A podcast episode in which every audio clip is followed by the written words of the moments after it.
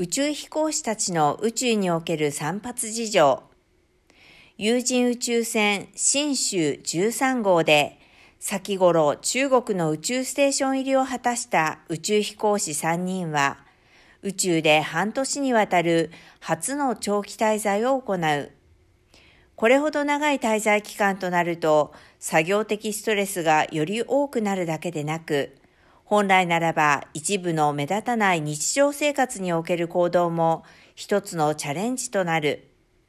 例えば宇宙飛行士3人は宇宙で散髪や髭剃りを必要とするのだろうか宇宙飛行士も宇宙で作業や生活する上で身だしなみを重視する必要がある。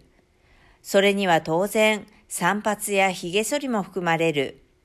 しかし、切った髪の毛は無重力環境の中であちこちに漂ってしまう可能性が高い。これが宇宙ステーションの機器内に入ったりすれば、設備の故障を引き起こすリスクがある。そのため宇宙飛行士には専用の散髪設備があり、真空掃除機の機能を結びつけ、散髪しながら切った髪を吸引して集めることで、髪の毛が漂ってしまうリスクを回避できる。